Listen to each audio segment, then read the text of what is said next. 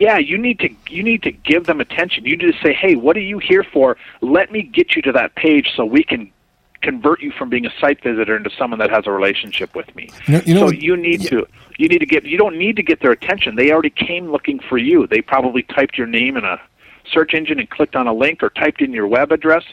You know, they found your web address through the traditional media, your radio, print, and TV. Now they're on your website. Now it's time to give them attention and to say, what problems or issues do you have that I can solve for you? Well, that may, of course, that makes the the business uh, much more responsive. It means that you have to turn out product that's that's not crap because lots of people will give it no stars at all. And, Exactly. and, and in the old days, so-called old days, in the old format, I'd I'd, I'd advertise. The only way I knew that people were, were listening is that they could, when they call in, they could mention my name to get a deal, or I could get I could get somebody to take a poll. It was it was fairly useless and very expensive. Now, one of the nice things about social media is that you know I think Scott that things are going to tighten continuously for the next five years. We're going to have to learn to do more with less, and one way to Yep. do that is through a social media community. You know, if I want to know how to get more out of product A, I can learn from you, the person who produced it, and also from the community, the interest community that's using that product. And that's got to be helpful.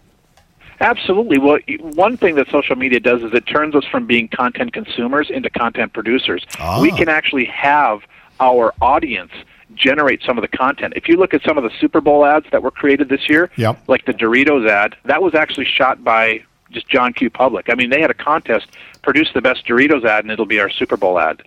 Oh, really? I had, You know, I had no absolutely. idea. Yeah, we I've seen contests online. There's contests on every day online where they'll give companies will give you ten thousand dollars for the best two minute ad describing their product. So what that does is it not only gets some really high quality commercials coming in, sometimes not high quality, but you know you get these film students that are are hungry and they're creating this great content. But more importantly, they're telling you, Peter, what they think of your product and they're using their language so you can actually start filtering out some of the the customer centric keywords that people use to describe your product. Well, now that's what you can use on your website so that you can get found in the search engines. Very smart. Very smart. Okay, Scott. Uh, in our when we get together again, we're going to talk about the plans you have for Radio Free Oz in the social media uh, uh, market, and, and of course, this will be, of course, instructive to the people listening who face some of the same challenges. So I can't I can't wait to to talk with you again. It's Scott Wild at wildinspired.com. He's our social media guru. Talk to you soon, Scott. Looking forward to it. Thanks. Think your children are as innocent as a new puppy next door? Well, they know something you don't know. They know that their American forefathers took drugs, and you probably don't even know where your father is. Dirty Classroom Films presents Ben Franklin, hero or Hophead. I wanted the woods and the Indians to sleep with me, but I was afraid of the cold and made them sleep outside. So I never felt the touch of a warm, naked Indian, or, or in a cold, naked forest. Ben Franklin, the only president of the United States who was never president of the United States. Was he an early drug user? Let's see. He wrote of it in Poor Dick's Conspiracy in 1761, while still an apprentice bookmaker in colonial Philadelphia. So I betook me to the Hashfire Inn for a secret caucus of the hotheads. Rebellious libertines all lusting for life and liberty. The real George Washington brought to him, and I the evening papers. We quickly proceeded to get Sarah Meadows and young Tom Everson goodly stretched by the hemp, which smoked us all like Boston scrod. What a fetid fervor of freedom! I say, let's have a revolution. Statement Larry Sam the tax collector. To which Big Ben replied, Fine, Sam. Then we can invite over a bunch of immigrants and make cars. Yes, 1761. Hemp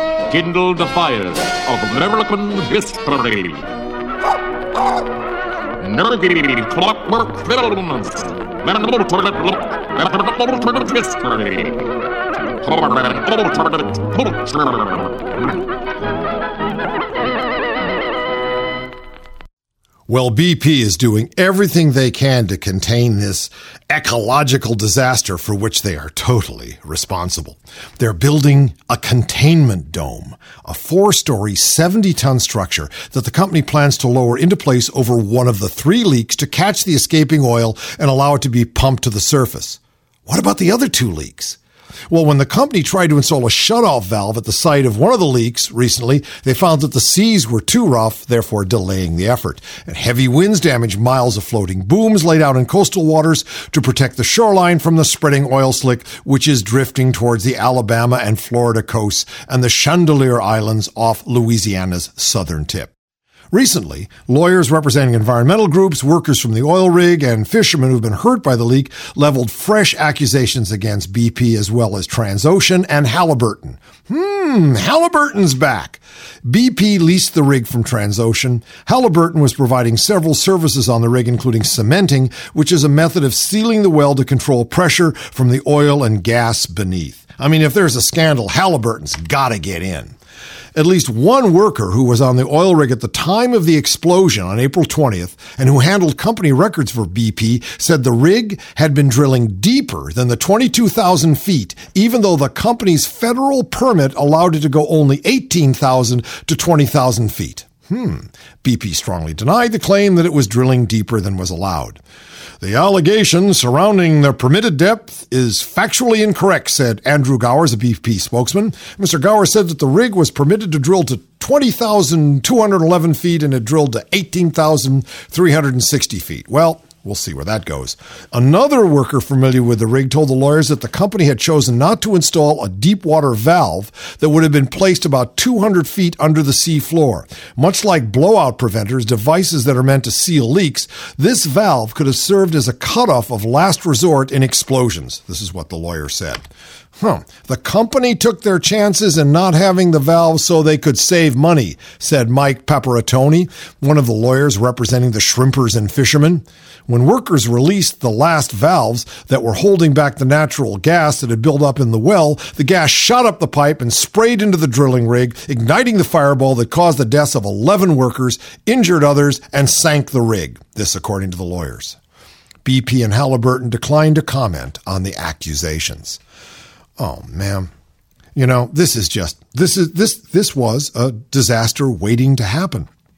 Why in the world are we drilling under the ocean offshore? How how how many miles would each of us have to sacrifice if we gave up the oil that came from offshore drilling? Uh, how many lights would we have to turn off? Uh, how many electrical, I don't know, use a lot of electricity to make aluminum. How many lawn chairs would I have to give up to make up for all of that oil that they're pumping under the ocean?